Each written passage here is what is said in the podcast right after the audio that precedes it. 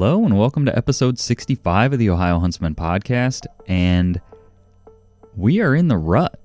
Hopefully, you guys have been out hunting, and hopefully, you've been seeing some exciting action. Mark Stuckbauer from he's the guy that we did the episode last week with. He sent us a video of crazy chasing. About got run over and managed to get it on on video. And so hopefully you guys are having some similar success and are getting into some deer. This episode is going to be about our bow hunt weekend. We went down the first weekend of December or December. I am uh, ending the year already. The first weekend of November down to our cabin in uh, southeast Ohio, down Washington County. And uh, if you guys saw, if you saw the social posts, I was able to harvest a buck while we were down there. And so that's what this episode is about. This is about that weekend, what we saw, exciting, interesting things.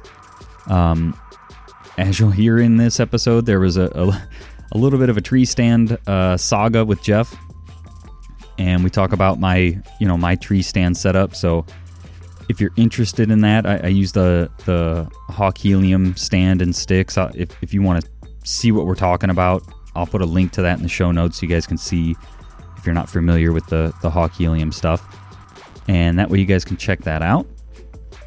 And we just got back from our last day at you've heard us talk. Jacob got drawn for a parks hunt. And so this was our last day that we were allowed in there and had to pull all the gear and everything like that.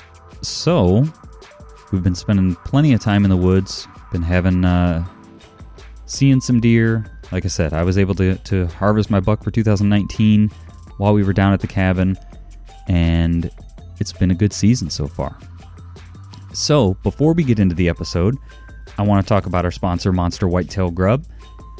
And you've heard me talk, they are an Ohio deer feed company and they make a great product. If you use feed as an attractant or as a way to supplement your deer, however you want to use it, they've got what you need and it's all Ohio ingredients, which I really like. So even even the packaging, he tries to get all the packaging, the buckets, and everything from Ohio. So it's a good company. It's a good product. We've had really good success with it. They've got their their sort of signature feed. It's a high protein feed. It's got mineral mixed in, and then they've also got flavored corn options and straight mineral. So whatever you need, they've got it. So there'll be a link in the show notes on how to get in touch with them and order some product. And with that, let's get into the episode about our bow hunt weekend down at the cabin. Welcome to the Ohio Huntsman Podcast, where three brothers, Jason, Jacob, and Jeff, discuss all things hunting in Ohio.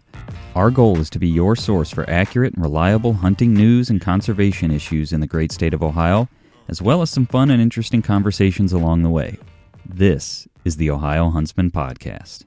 Are you listening? All right, so today on the show, we are going to talk about our bow hunting weekend down at the cabin and uh, basically just talk about how that went, what we were seeing, what, and just, I guess, tell the stories of, uh, of the weekend. So, how do we want to run this, you guys? Do you want to go day by day, or do each of us want to run through sort of our weekend? and uh, then we'll move on to the next one. I think each of us maybe just run through the highlights of our weekend. Yeah. Because yeah. day by day, I mean, I don't have anything interesting that happened every day. So. Yeah. All right. That works for me. So, who wants to start? Jake, you want to start? Well, you and I got down there Friday. So this was. Um, well, we got down Thursday night. True story correction, Thursday night, which was Halloween, the 31st. Correct. Yes. So we all got down there after legal shooting light, so we didn't hunt the 31st. Friday, November 1st was the first day we hunted. Yeah. So Jake, why don't you kind of run through your highlights, I guess. Okay. Uh, Friday would have been the first. I went up to a piece of private ground down there. It's one of the locals that lets us hunt his property. Uh, it's where I'd done a little bit of my gun hunting last year, and I found a spot up there that I figured, based on sign I saw last year, because we don't get down there much, so I didn't have any recent information really. I was just going off last year and kind of the stuff I saw during gun season. Uh, good spot where I thought would be a good spot to hang and hunt uh, with the climber. Uh, it's kind of a transition area where a bunch of like mowed paths kind of come together, and I had seen a good amount of buck sign up there in terms of scrapes and rubs and that kind of stuff the previous year.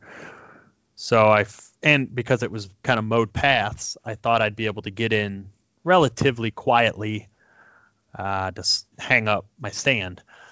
Uh, unfortunately, those paths have not been maintained from last year to this year.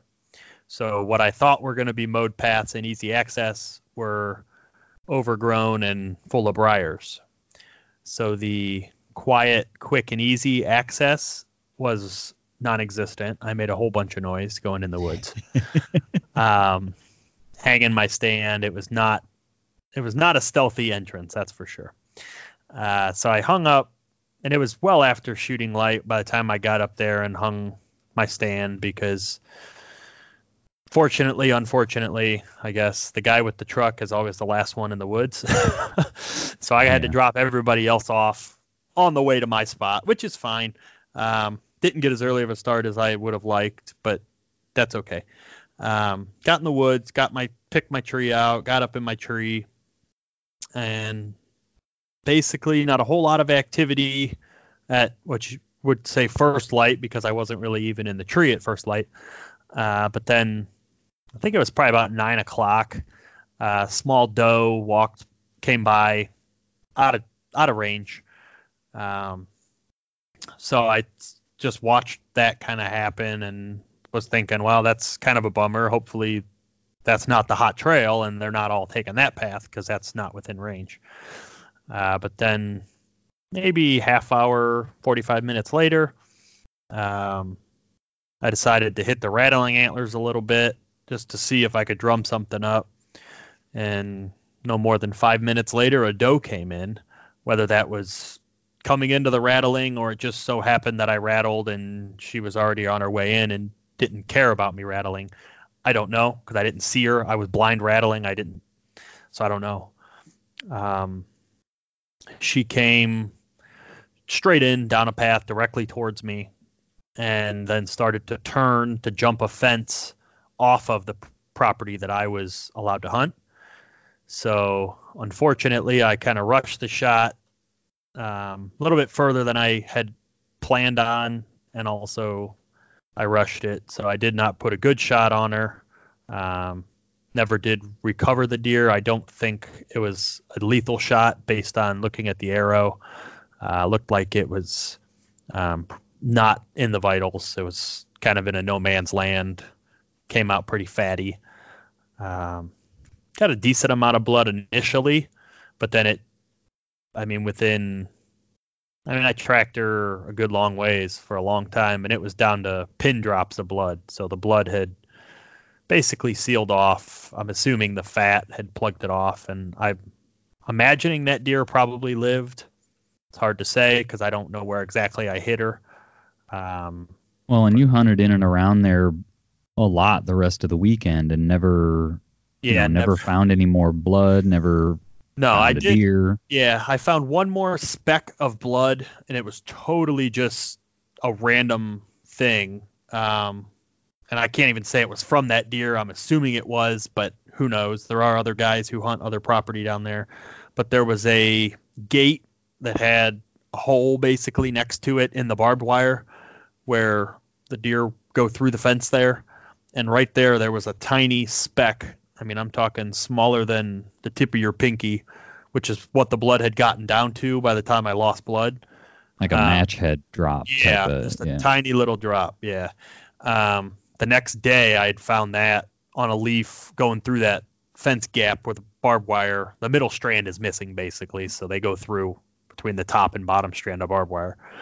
Um, I'm assuming it was that same deer, but there's no way to know for sure. And that was, I mean, that was probably at least 150 to 200 yards from where I had lost blood. Okay. So I'm assuming that deer survived. Um, you know, I wish I knew better where I hit her, just to know. But yeah, I I hunted in and around there. I walked all over.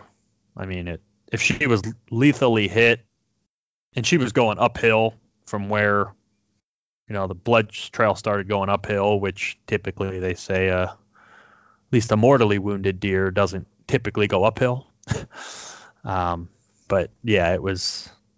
I'm hoping that she survived. I think she did, based on the blood and based on the way the arrow looked. Um, live and learn. Yeah. Like I said, I rushed the shot, and it was a little bit further um, than I'm comfortable with. Well, basically not comfortable with, I guess, but then my bow shoots. Um, uh, my bow is pretty loud, so I have it sighted in at like 10, 20, 30 yards. I don't have anything past 30 yards because it's too loud. So if I'm shooting a deer past 30 yards, they react to the bow before the arrow gets to them. Um, so it's just not ethical in my mind to take those shots because I don't know what the deer is going to do by the time the arrow gets there. Um, so it was probably a 40 yard shot. And so it was one of those things where I had to make a quick game time decision of how much, you know, below my 30 yard pin, so to speak, that I was going to aim and if I thought the deer was going to drop or not drop. So I aimed, I think I aimed a little. I think I was expecting the deer to drop a little bit and it didn't. So I think I grazed basically the stomach or below the vitals in the chest area is where I'm thinking I hit. Um, kind of that brisket area below the lungs. Um, so it, if you had to do it again, would you take the shot or would you compensate differently? Uh, if I had to do it again, I probably would have waited to see if the deer was going to come closer. I, I mean, she had turned to go over the fence private, but who knows? Once I, I didn't know what the fence looked like there. It really wasn't a fence crossing. Now that, I mean, hindsight, once I got down and looked, um, I don't think she would have jumped the fence there. It was not a clear spot where deer cross. Um, I feel like she would have continued down the trail closer to me and then maybe cross the fence or maybe not cross the fence. She might have just been turning that way to go get a bite from the plant that was over there. I mean, who knows? Yeah. Um, it was just one of those things where she was coming in straight on and then she turned and gave me basically broadside and took a few steps towards that fence. And, you know, it was unfortunately the property line of where I can and can't hunt. So, Yeah.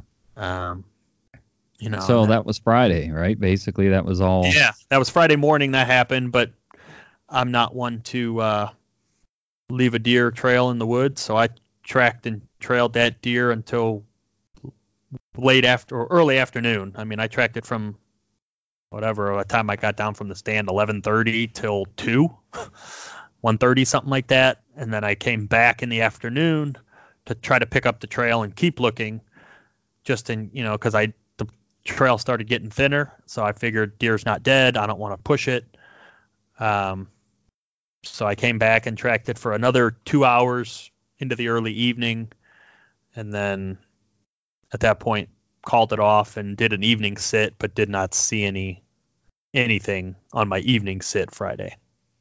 Okay. So, anything of note on Saturday then? Uh no, I don't think I saw a tail on Saturday to be honest with you. I don't think I saw a single deer. Okay. And then I, that big buck you saw while driving, was that Saturday or was that? Uh that was Saturday coming back Saturday coming back for lunch. So, yeah, I guess that is of note sort of not really with hunting per se because you don't hunt from the car, but um big bucks kind of cool. It was I was driving I went uh, Saturday morning, back out to that same property I hunted Friday. Different. I hunted the same general ridge, just I approached it from the other side, which is um, that gate. You know, I came through the back side of the property essentially, and um, nothing. Didn't see or hear a thing. So then I was coming back for lunch to regroup and then head to a different place Saturday evening. And off the side of the road, I saw a really nice deer. Um, I mean, I don't know in terms of you know inches of antler or whatever, but it was certainly a mature buck. It was um, on private property. We don't necessarily have permission on. I mean, we're friendly with the property owner. If we really wanted to hunt his property, we probably could knock on his door and he would say yes, but it's we don't technically have permission to be on his property. Um, some other guys hunt it, I think, but I stopped it. I mean, he that buck stood there. I allowed me to stop the truck and actually back up a little bit to just kind of wow at him a little bit. Well, and I think that's the like the highlight for me, right? Is that it's that it's that time of year when you know a mature buck will stand there within sight of the road and let you stop and back up. Right. You know, normally that don't happen. Yeah, yeah. I mean, honestly, yeah. The first thought that went through my head was he better figure it out because in a couple weeks, if he stands there like that, he's going to be in trouble. Yeah. Because I mean, he wasn't. It was he was off the road. I mean, it was every bit of 50 yards, 60 yards probably off the road, and it was through brush. You know, you couldn't have shot him where he was standing with a bow anyhow. Um, but if he lets people get that close to him during gun season, he's going to have trouble. Yeah. But he was a nice deer. So then sun, I left Sunday morning. I didn't hunt Sunday, but you guys hunted the morning Sunday.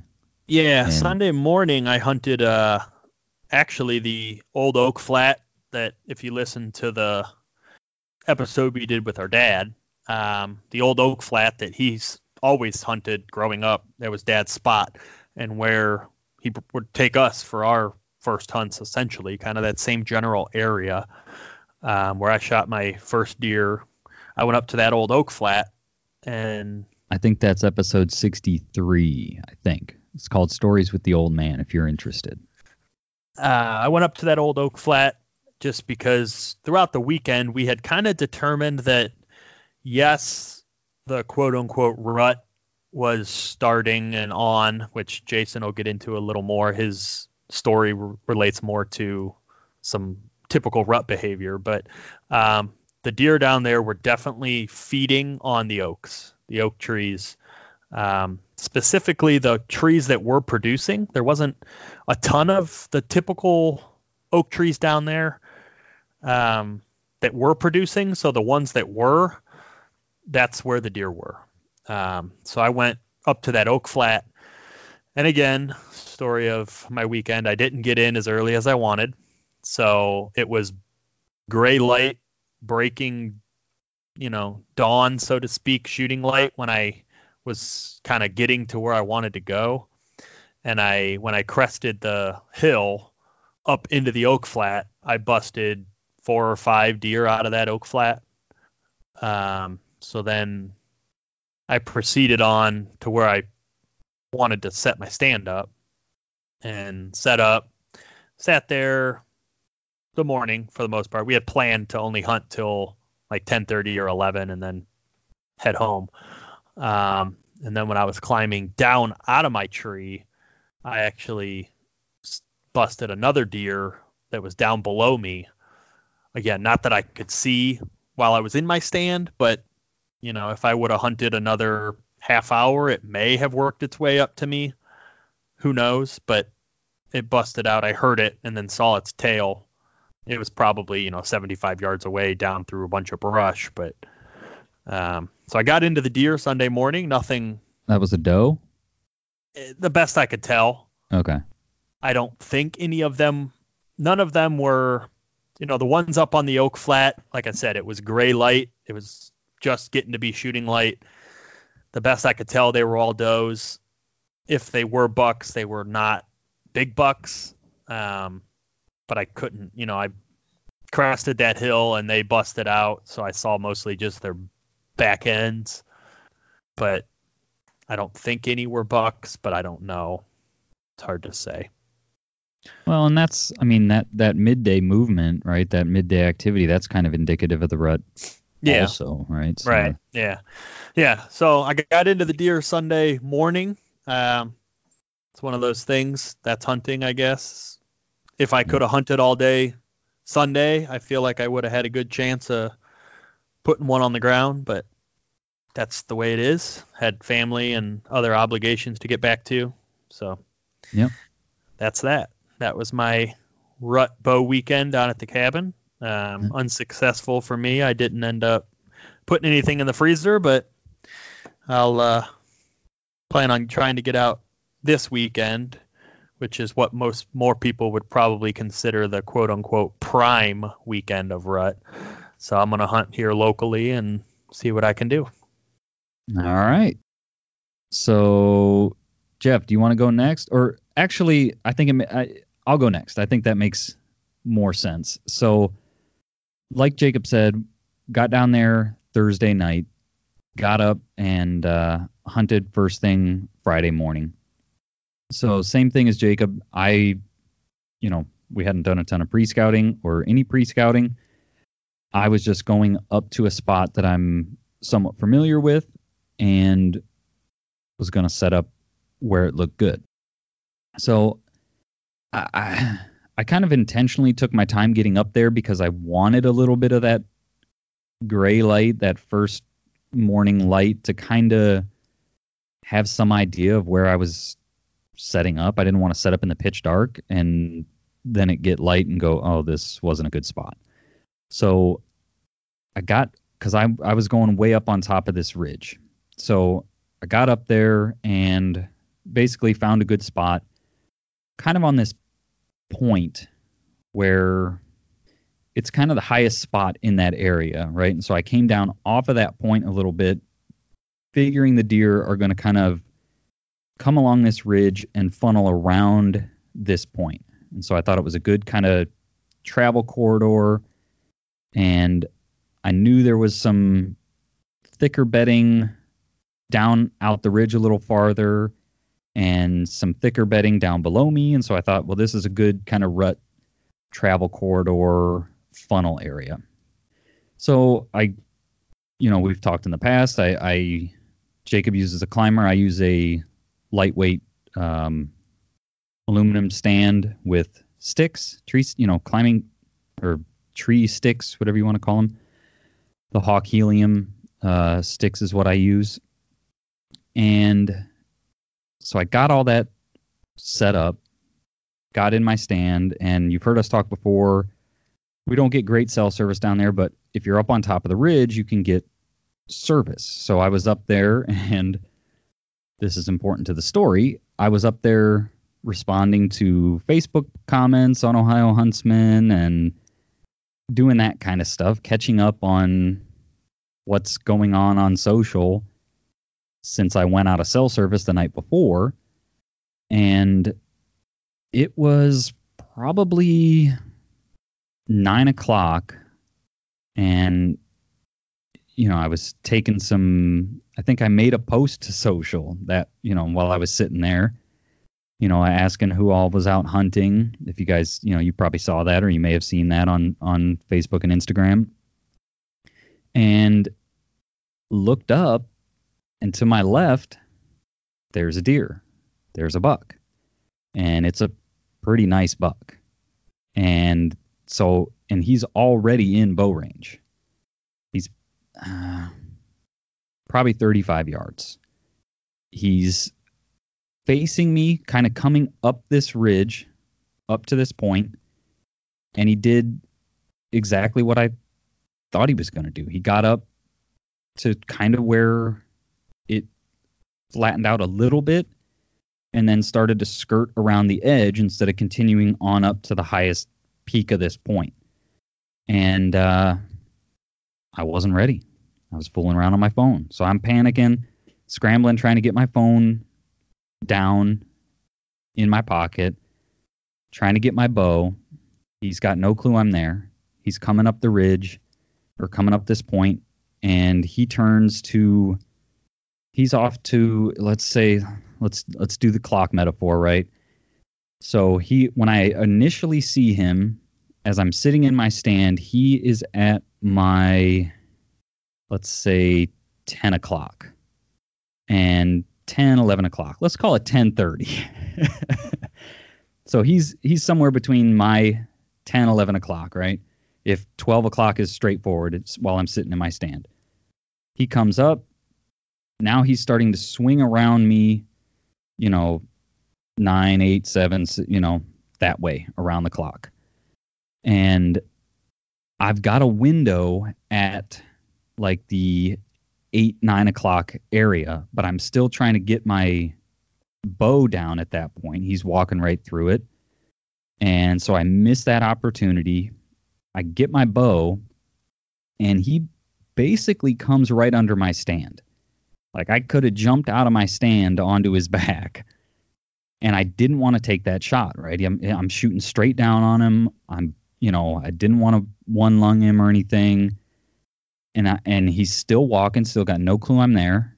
He gets, you know, so now he's twisted me around, and uh, I'm he's uh, he's not quite at my six o'clock yet. He's probably at my seven o'clock, and he's got past me now basically, and I've got another window. I've got my bow at this point, and but he's never stopped. Basically, he's walking. This is all, you know, I'm telling this over a course of minutes, but this is all seconds, right? This whole encounter probably lasted 60 seconds. So he's walking, walking, walking. He comes out to where I'm a little more comfortable with the shot, and I try to stop him. Now he's close, right? He's 10 yards or something. And so I go, map, and he runs. It scared him. I, you know, I didn't do it loud, but apparently it startled him. He bounds off to, again, probably he's in that 35, 40 yard range. There's some twigs and stuff in the way, and now he's completely behind me, and I just, I can't shoot behind me. I'm wrapped around the tree. If I shoot, my crossbow limb is going to hit the the tree. I I just can't shoot. So he stops, looks around, and continues on out of my life basically. And uh, so I'm pretty bummed at this point, and because like I said, it was a nice buck, and I screwed up. I wasn't ready. So sitting there and like I said, that whole encounter probably 60 seconds. It happened fast. He was there, he was gone, you know. So I'm coming down off of that high and I hear footsteps. And again, I look off to my left and there's another buck coming up the hill. Not the exact same way he came, but sort of the same general direction. And so I see him from a little farther out, but same thing. He is he's cruising. He's you know he's not taking his time, being real cautious. He's cruising. So I get my bow. I find him in the scope, and as I find him in the scope, I happen to notice that as he's coming up the hill, his tongue's hanging out, like he's been running around all night, all morning, or whatever. And uh, so he gets almost to where I bleeded at the first buck in that same general area. And same thing, he's not wanting to stop. So I give it instead of, you know, because I got burned on the map. So I just start kind of clicking like and I had to start I had to get pretty loud with it. But as I ramped the volume up, he he did finally stop and look, and that's when I shot, and it I, I the sound was good. Like I heard that pop when it hit him. I just wasn't. I was a little afraid that it was back, because same thing, you know, like I don't want this deer to walk out of my life. He stopped, I shot, and he runs off. I heard that pop, and he runs off, and probably to a, I would say about 60 yards, and I and I thought I could, you know, because there's still a fair amount of leaves on the tree. I thought I saw him stop over there, and I was hoping to see him tip over, and I didn't, and I didn't hear him crash, and so I started getting nervous about the hit. So I waited an hour, couldn't take it anymore, climbed down, I'm going to look at the arrow. Find the arrow, and it's got good blood on it. There's not really any um, there's not really any bubbles in the blood, which had me a little nervous, but I had good red blood. So, and I got plenty of blood to track. So I start real slowly following the trail. As I'm finding blood on the on the ground, I am finding blood in the blood on the ground. There was no, or uh, I'm finding blood on the blood. I'm finding bubbles in the blood on the ground. So again, real slow tracking him. I've got good blood to follow, and I've got bubbles in it, so I know I've at least hit one lung, and he's bleeding good. I get to this big patch of blood, and I'm pre- I, I think that's where he stopped initially when I saw him run off and he stopped. So I'm in, and it's you know, uh, I don't know. It's a it's a good sized area of blood. There's no sign that he laid down there, but he stood there and bled for a minute or two. And I'm looking around, looking around, hoping to see a deer laying there, and I don't. And so, you know, I had been texting Jacob and Jeff through this, and basically, I, you know, because he wasn't laying there or within sight, I got nervous again.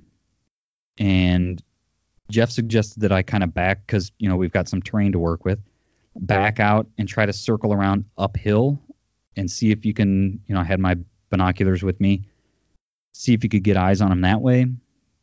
So I did, but I didn't want to go too far and, and risk bumping him. So I did a quick search that way and figured, you know what? At this point, you know, it's it was cool that day. I'm gonna back out. I'm gonna go get lunch and come back later. So I'm thankful I did because we came back, we picked up the trail, and he was probably another 40, 50 yards from where I left. Whether he was dead when I tracked him the first time, you know, after the initial hour, I don't know. Um, but basically, you know, as we were gutting him, it was, I, I'm pretty sure it was one lung and definitely liver. Dad saved the liver. Dad went back up there to track with me, and uh, he pulled the liver out, and it had a perfect broadhead hole right through it. So we found him. That's the buck that, uh, if you guys follow us on social, that's the buck that posted about. And uh, yeah, so it was a it was a it was a success. I got my buck for 2019, and he's he's actually only a uh, a uh, a five point, but he's not a like a yearling five point, right? He's got some width to him, and so it was a pretty cool deer. It wasn't as big as the Yeah. first one that came by, but I was happy with him.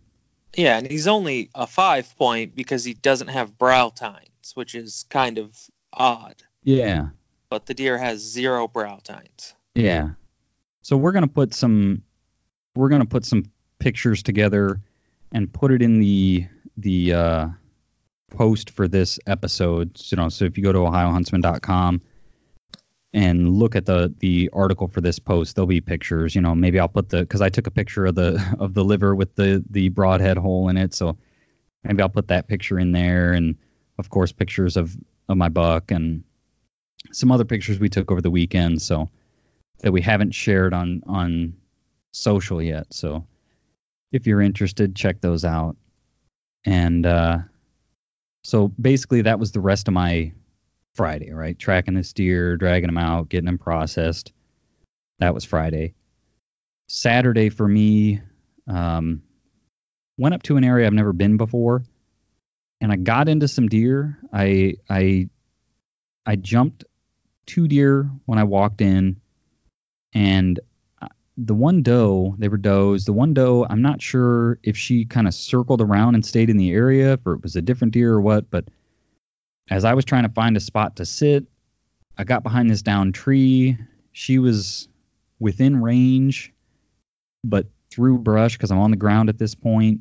Um, because I left my stand up there for you know because I thought it's a good rut spot. I left my stand up there for somebody else to hunt, and so I'm hunting on the ground Saturday.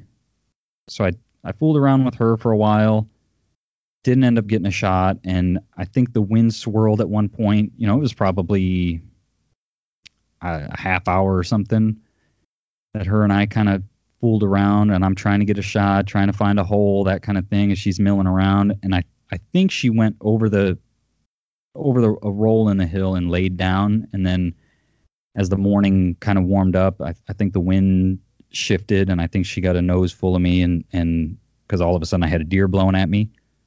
And then things after that quieted down pretty significantly until I don't know. I wish I remember what time it was, but it was it was again probably in that nine ten o'clock time frame, and all of a sudden, you know, it's it's a stampede. There's I you know there's a bunch of deer running toward me. I can't see them initially, but they came over that same roll in the hillside where that first doe went, and it ended up being uh, three does and a that were being pushed around by a small buck, and so I you know, was trying to get a shot at one of the does, but you know, one of them pops out, then it's out of the lane. I'm trying to get it, you know, so I'm moving around a lot, and with all the deer there, they they saw me and basically spun around and, and went back the the way they had come, and that was that was pretty much it for me. I hunted. Uh, like I said, I didn't hunt Sunday morning. I hunted Saturday night. I went up and got my stand, took that down, and uh, hunted uh, from the ground again and didn't see anything. And so that was kind of my weekend. So my highlight was uh, Friday morning when I when I shot my buck. So, and that brings us to uh, to Jeff's story here. So, all right, I want to pause here for a quick second and talk about our sponsor, Mastin's Deer Scents. So, we were using Mastin Scents all weekend while we were down at the cabin, and I should have had Jeff record this commercial because he was using their you've heard me talk about their double scent stacker. If you haven't heard me talk about it, it you, you can put a deer scented candle or they've, they've got apple candle or things like that scented candles but they've got scented candles that are deer scent. So full estrus candle or a buck reaper candle whatever you like and then on top of this basically it's an aluminum cylinder you've got um, a tray where you can put liquid scent, and basically that allows you to layer scents. So you can use you can have two scents out at once. The candle heats the scent to make it more lifelike, more realistic. And Jeff used it and really liked it this weekend. So this was the first time that we've really played around with that. And it's cool. It works and we were using the scents this weekend. It was so it was good. It was it was good to have that stuff, and, and we really enjoy having them as a sponsor. They sponsored the show, and that allows us to continue to make these episodes. So, if you're interested in scent, if you if you want to try some of that stuff out, there'll be a link in the show notes on how to go to their website, mastinsdeerscents.com, and you can order right from their website and have it shipped to your house. And with that, let's get back into the episode. Jeff came down Friday evening I came dark, down, right? yeah, Friday after work. I couldn't get Friday off work, so I came down Friday after work. Um, Jason had already shot his deer, um, left the tree stand in the tree, so I planned to hunt that uh, Saturday. And I'm not much of a tree stand hunter. I typically hunt out of ladder stands or like permanent hang on stands. So Jason's telling me about his stand and where it's at, and that you're probably going to need a lineman's rope.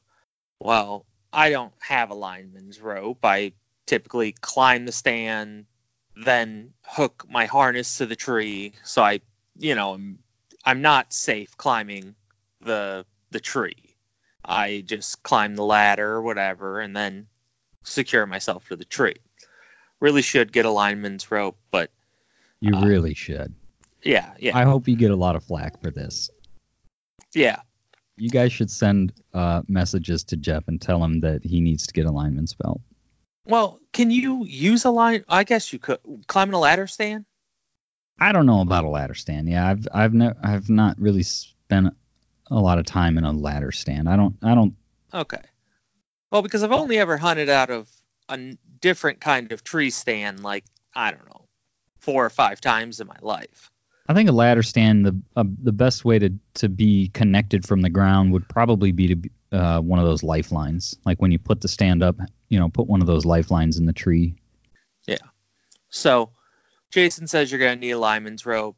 So, I ask him for one of his because he's going to be hunting on the ground. So, I show up to Jason's stand, you know, and I'm trying to find a tree in the woods, kind of. You know, he kind of told me where it was at, and I was very familiar with the area. Um, so, I found it relatively easily, and I get all set up, and I start climbing the stand, you know, and I put the lineman's rope on and I start climbing the stand and realize And I Oh, told him before, like there's there's a couple limbs you're gonna have to deal with, and once you get up near hunting height, the tree splits and the stand is on the left split, you know, and so you're gonna have to deal with that. And figured, you know, he was squared away. yeah, yeah. So I start climbing this stand and it was very different than any stand I've ever climbed before. You know, those what you call them tree sticks? Yeah. What you So yeah. the hawk helium tree sticks, and I've added uh, nylon tubular webbing aiders. So basically a loop on the bottom of each one of my sticks, so I can I can essentially get the height of four sticks with three sticks, basically. yeah. So it but was it very adds- different. Yeah, it adds some some uh, like you said, different. It's just it's not your standard um, hang a stand in preseason with one of those steel ladders that's you know very stable and and everything like that. Yeah, yeah, and like the the aiders, it's kind of like climbing a, you know, it's one step of a rope ladder, kind of. Right. Like it swings around, and and also, yeah, these the the sticks, they're using your weight to kind of dig into the tree. So if you're not don't have any weight on it, they'll move around. So it was very different. Well, so I get up to this first branch and then I realize, okay, I'm gonna have to take the lineman's rope off and go around the branch, and I successfully do that. You know, that's no big deal really. I get up a little bit more and realize, oh, the lineman's rope's caught on something again. Like it's caught. Like I don't know what's going on. So I'm, you know, trying to kind of look around the tree to find what it's caught on realize there's a branch, you know, directly on the opposite side of the tree. So I have to take the lineman's rope off again. And at this point, I'm like, all right, I might just go back down and hunt from the ground because, you know, taking this lineman's rope off and back on, you know, this many times is starting to make me nervous. Because you're on the second stick by this point, right? Yeah, yeah, I'm on the second of three, right? There's three. Yeah. Yeah, I'm on the second one, so I'm I don't know, halfway up, let's say. I mean, I'm it's close enough to halfway up. But I figure, all right, I'm not too high. I'm going to give it a shot to get around the stick, you know, take the the line, you know, unhook it and try to throw it over. And it, it works out, you know, I'm able to do it. And so I hook back up and I start going back up the tree. And now it's the point where the tree splits, I believe. And right where the tree splits is also where you're going from one set of steps to the other. So I need to basically get to the next set of steps with using the the aider and unhook the lineman's rope and rehook it so it's just on one of the trees. So I am trying to figure this out and then I get to the point where it's like all right, so I'm going to step up to the, you know, to the the aider and then I'm going to have to unhook like because it's the lineman's rope's going to be holding me down then with or loosen it up. So I loosened it up a bunch and I step up. So I need to take the lineman's rope off again, hook it on one tree, and then I get to this point and realize, okay, this is way dangerous. like basically I'm like, I want to go down. But I realize I'm closer up than I am down. So I might as well just go up. So I get up to where the stand is now, and now I need to unhook the lineman's rope to get it around the platform of the stand so I can climb into the stand. Yeah, and you're so you're on. This is the third stick, the top stick at this point. Right. And I'm the the lineman's rope is at the the bottom the base of the stand. So I hook my harness uh, above the base but below the seat of the stand to the tree. Is what I and I hook that all up. I take the lineman's rope off and I climb onto the base of the the stand. And then I needed to hook my lineman's rope up again and unhook the harness and put the harness where it should be on the tree. How are you hooking the harness up? What do you mean? What do you- you said you said you, I've got to hook the harness between the because you know a stand has the two claws right where the where the seat goes against the tree and where the platform goes against the tree. So you're Mhm. saying you you you- you've got to hook your harness between the platform and the seat. Yeah, so I, you I disconnect the lineman's belt. yeah, so I put the the strap around the tree and tighten my harness to the tree So that's with a uh, that's a- including like the a stand. seat belt strap. Yes, yes, like a seatbelt Okay. strap. Yeah, so Okay. I, I I hooked that there, and then I got onto the stand, put the lineman's rope back on, unhook the the seatbelt strap, and put it up where it's supposed to be. Okay. So you're And I- finally you finally make it into the stand after all of this. Yeah, and I text and say someone's probably going to have to come get me out of the stand because I don't think I can get back down. And so cuz you you texted a couple times throughout the day like this is freaking crazy. Like you said, somebody's going to have to come get me out of this thing. And the whole time I'm like I yeah, you had some branches to go around, but I don't I didn't think it was that big of a deal. Well, what ended up happening is I thought, you know, I told him, bring your harness, you know, you can use my stand. I assumed he had a lineman's rope. And so I was giving him a second lineman's rope. Because when I climb the tree, I I always have two lineman's ropes with me so I can work around branches.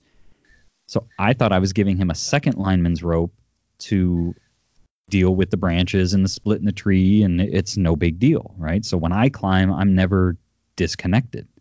I disconnect one lineman's rope while I'm still connected to the first one, put it above the branch, now disconnect the lower lineman's belt, and continue to climb. I'm never disconnected, and so it's not a big deal. So when he comes back from, you know, you manage to get down out of this tree, right? Yeah, just as just as much difficulty as I well, I don't know, just as much. The the difficult part of getting down was reaching down trying to find the cheater The to the aider, yeah. Reaching down trying to find that with your foot you know, Yeah. was Yeah. was difficult, Yeah. but that was manageable. Yeah. So he gets back to the cabin, you know, and he's like, You're freaking crazy. I'm never hunting out of that thing again. And that's when it comes becomes clear that or maybe it was even later that evening. At some point it it I think I said, I think I said, I, you know, would have been a whole lot better if I had two of those linemen's ropes. Like, that's what that- it was. that would have made everything was. safe. Yeah, and I said, "Hang on a second. You climbed that stand with one lineman's rope?" You're like, "Yeah, that's what I'm saying. This is crazy." I'm like, "Oh yeah, that was yeah, that was way dangerous, dude." Yeah, cuz I I didn't realize. Yeah, it was a there was a miscommunication somewhere. I thought I was giving you a second lineman's rope. Everything was going to be all good, no problem.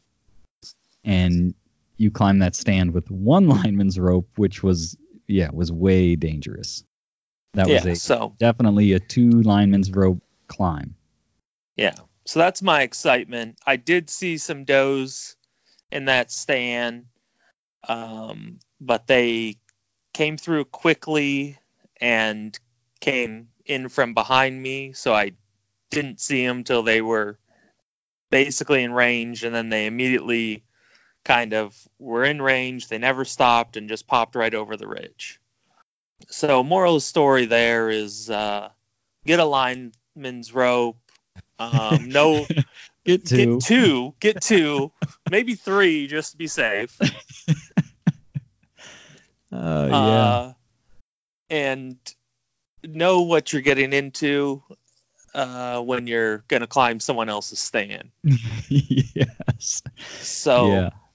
that Yeah, I felt I felt bad after after it became evident that you climbed that with one. I was like, you know, because I was thinking, dude, it wasn't that big of a deal, right? Just disconnect one lineman's belt and go, and you know. But when it became evident that you climbed it with one, I was like, I felt bad at that point. I was like, oh, holy crap, man! Yeah, that was that was. I understand why you were texting saying somebody's gonna need to come get me down out of this thing, because yeah, that was yeah, that was way scary. yeah. By the way, no one did come and get me down out of No. I got down by myself. But I did text and said, I'm getting down out of this. I will text you when I'm on the ground. Well, and that that goes back to not getting cell service down there because I didn't get any of those text messages until I went back up to hunt in the evening, and then I got the text messages. It's like, well, a lot of good that would have done us, you know. I, Yeah, yeah. But uh, so then came Sunday because I didn't have any real luck hunting from the ground Saturday night.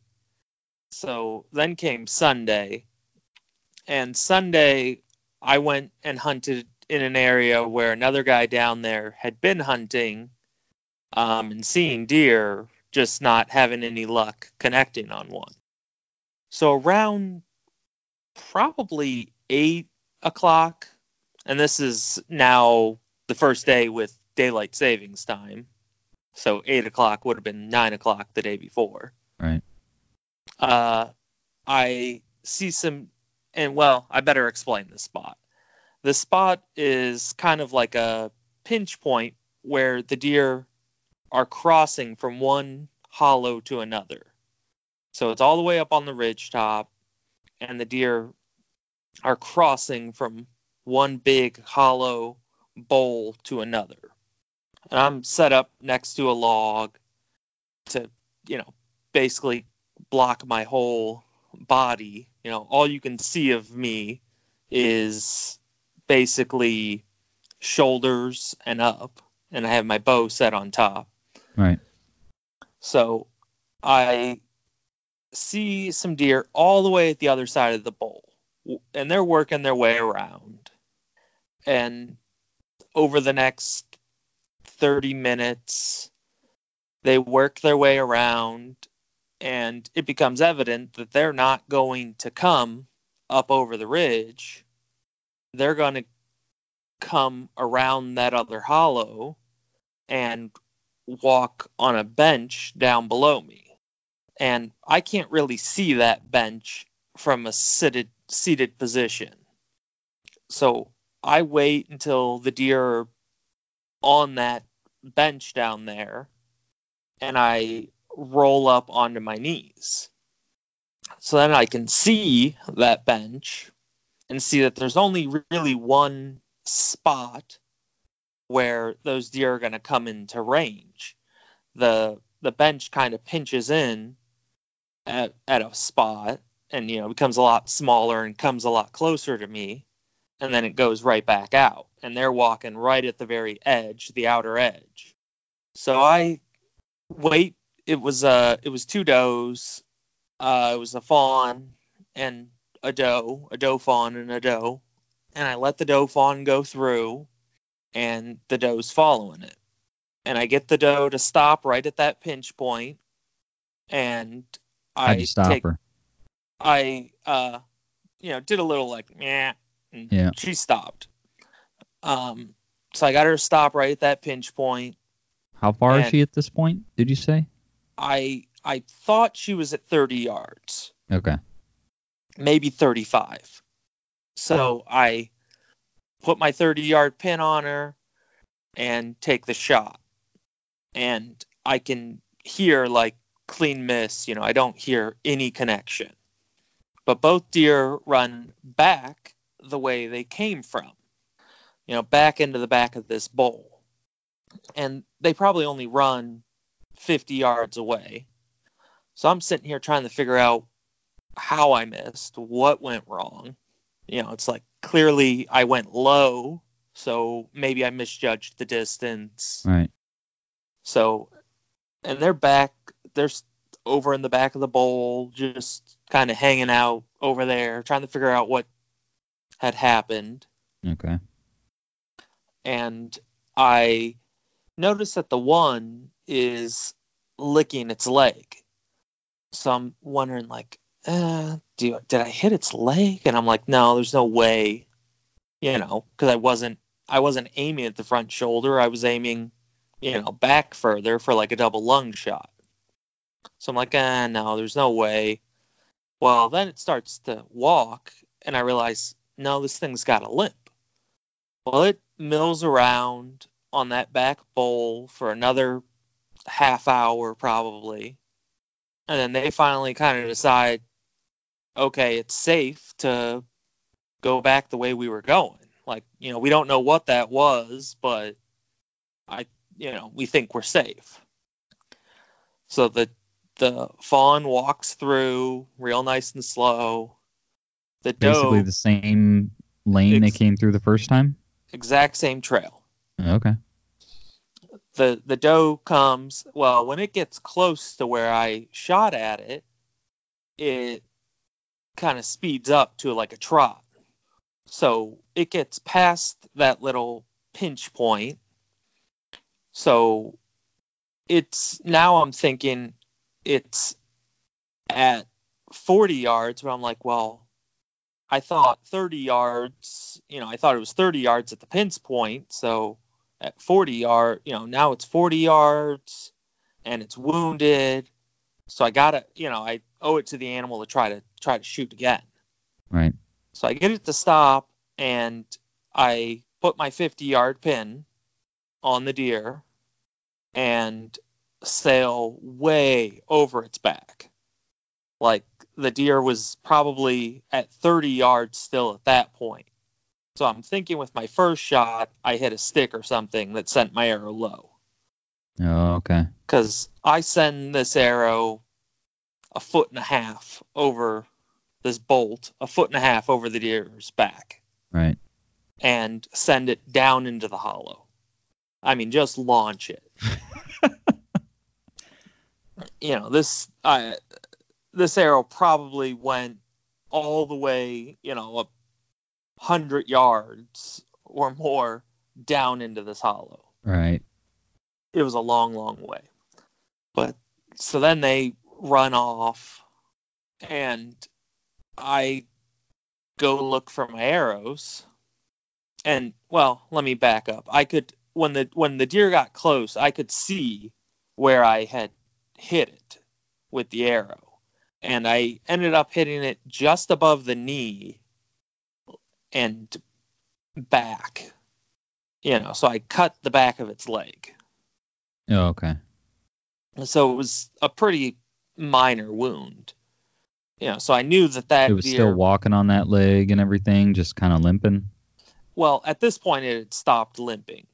It oh, had- okay. it had got its bearings back and it had figured out what it you know that its leg was fine basically. Okay. Yeah. you know it was no longer limping on that leg. It was just walking normal.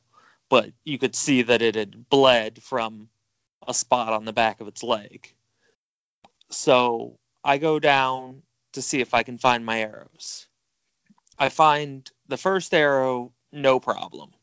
You know, it was shot low, so it was right in the edge of the that bench there. It was easy to find.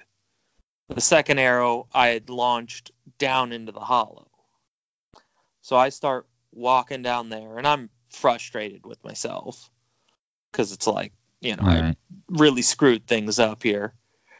And I'm walking down there and I'm looking around. Well, I get to the back of this kind of down in the bottom towards the back of this bowl, and there's some fingers that kind of come down, drainages that come down, and there's three of them. You know, there's like, there's the first one, there's one in the middle, and there's one at the other side of these little drainages. Right. So I get down there and I'm, you know, looking around, and for some reason, oh, I heard a squirrel. So I look up at the other hillside, you know, the other side of this bowl, and I see something that kind of looks like a deer, but I'm thinking, eh, no, that's not, it's not a deer. You know, it's, I actually I thought, no, that's too big to be a deer and it's too close. Like if that was a deer, it's probably 75 yards away. I was like, if that was a deer, it would have already heard me come down the hill and ran Right. off. So I take another step, and then I think, eh, I better take another look at that and just make sure.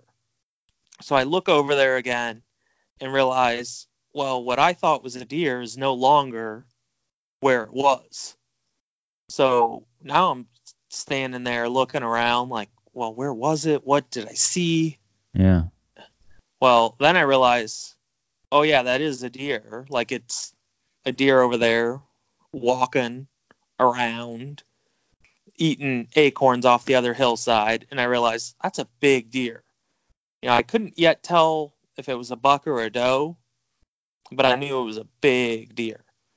So I get down, like I'm kind of sit down on one of those fingers at the first finger and start looking at this deer.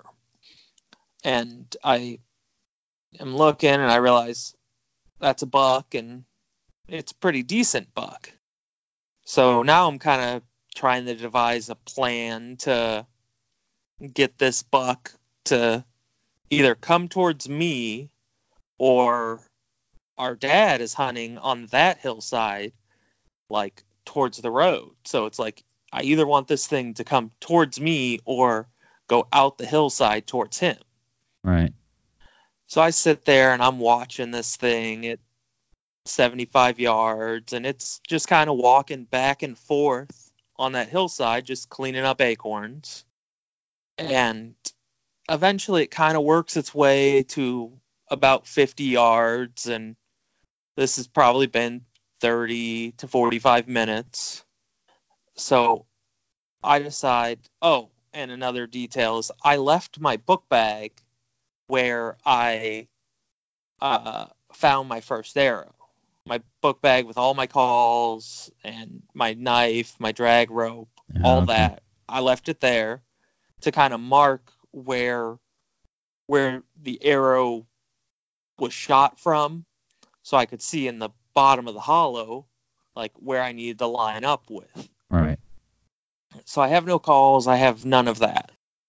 So I decide, well, I'm going to try to burp grunt at this thing. You know, I'm going to try to burp and make it sound like a grunt and see what happens.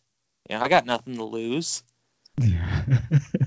So, and you know, eating breakfast down at the cabin, it's usually pretty hearty breakfast. So, there's always a burp you can work up. so I uh, I do it once, and I think the buck hears it. Like he picks up his head and kind of looks back and forth, and it's like maybe that worked. So I, you know, wait a few minutes and work up another burp, and I try it again. And that time, he definitely hears it. He turns his head and looks over, and then now he's no longer really interested in eating acorns. He wants to find out what made that noise.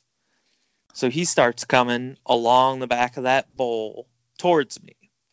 And I can see where the deer trail is, and it, the deer trail is going to come to that first finger on the other side, go down into the little drainage, pop back up into the middle finger, and at that middle finger, it kind of turns and goes uphill and like up around me.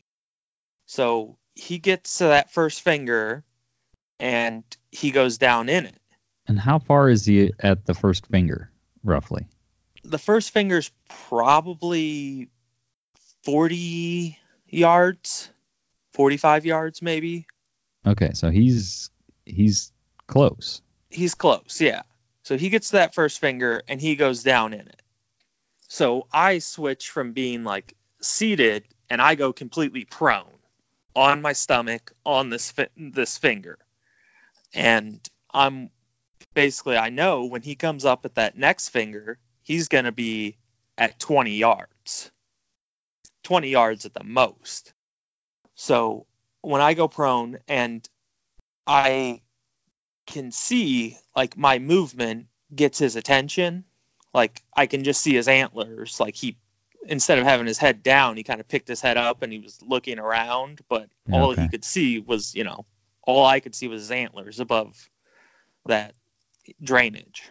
But he, you think he heard like the the leaves rustle or something? Yeah, yeah, because Okay. I when I moved, he picked his head up.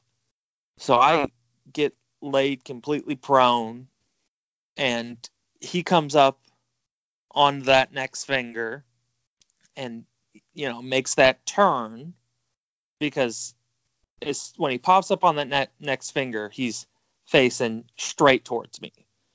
You know, it's a straight chest shot Yeah, yeah. well, he makes that turn to kind of follow that trail up and around the bowl. And so then he's quartering towards me. And I pull the trigger and realize I hadn't taken the safety off. Oh. So then I'm like, oh man. So I, you know, edge back to take the safety off. And I click the safety off. And now I've spent more time close to this deer. And I realize eh, he's not as big as I thought he was originally. You know, he's a little smaller. His rack kind of, you know, it's not quite out past his ears. It's, you know, inside of his ears, Right. and his uh, antlers are thin. They're really pretty thin and wispy. You know, he's an eight point, but he's they're pretty thin. So then I decide, eh, maybe I'm not gonna take this shot.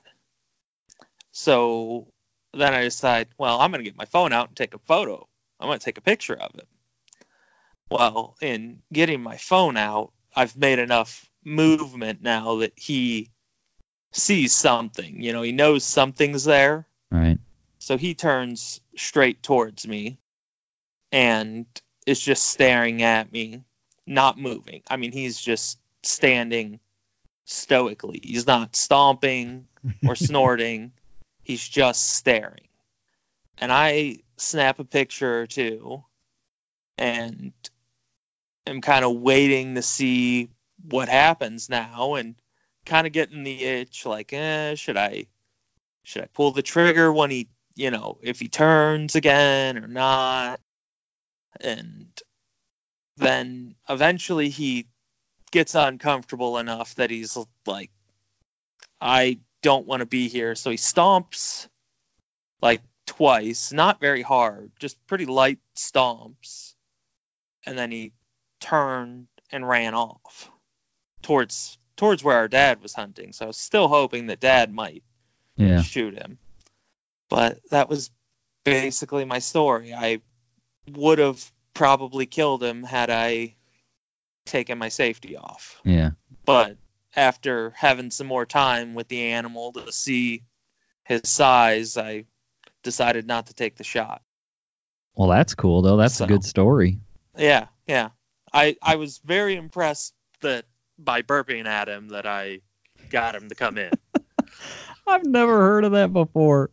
uh, uh, people I've heard other people say it, and I kind of I don't I don't want to say practice it, but when I have to But burp, you it's practice it. right, right. Yeah, I practice it to see what what I can do, and I've I've gotten pretty good at it to make them sound relatively like a grunt. Yeah, I'd say maybe seventy five percent of the time it sounds something like a grunt. Well, All I can say is that's special. yeah, yeah. Yeah, so I was already I hadn't heard this story yet because I was already on my way home at this point, and so I, I didn't get to hear the the after hunt recap until now. So Yeah. that's a good story. Yeah, yeah. So that was our our bow weekend.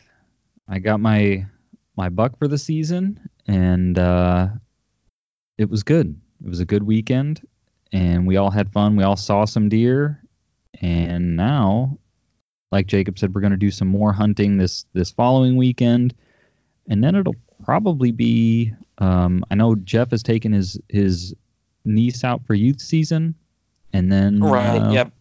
we'll be hitting gun season. So it was a good time. Anything else you want to add, Jeff? I don't think so. All right. Well, Jacob had to drop off, so he doesn't get any uh, closing thoughts. So, yeah, hopefully uh, you guys have been having some success. You've been seeing some good rutting activity, and hopefully you enjoyed hearing our story. So, with that, uh, thanks for listening. All right, just a quick wrap up here. That was our weekend. As you heard, there was some interesting stories that came out of it, as always. And just want to thank everybody for listening. Thank you for continuing to support us. You may have heard me tease some things in the past about we've got something in the works. It's still in the works, and I, I still can't mention what it is, but stay tuned. We'll have an announcement here soon. And as we're getting into the holiday season, if you guys are looking for gift ideas or, or maybe your your wife or girlfriend or significant other is, is asking you about, you know, what do you want for Christmas?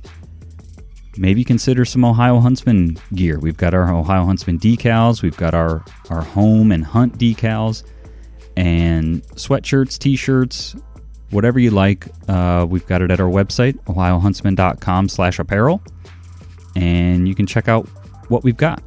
That also helps support the show and uh, allows us to continue to keep making these episodes. So, like I said, keep it short.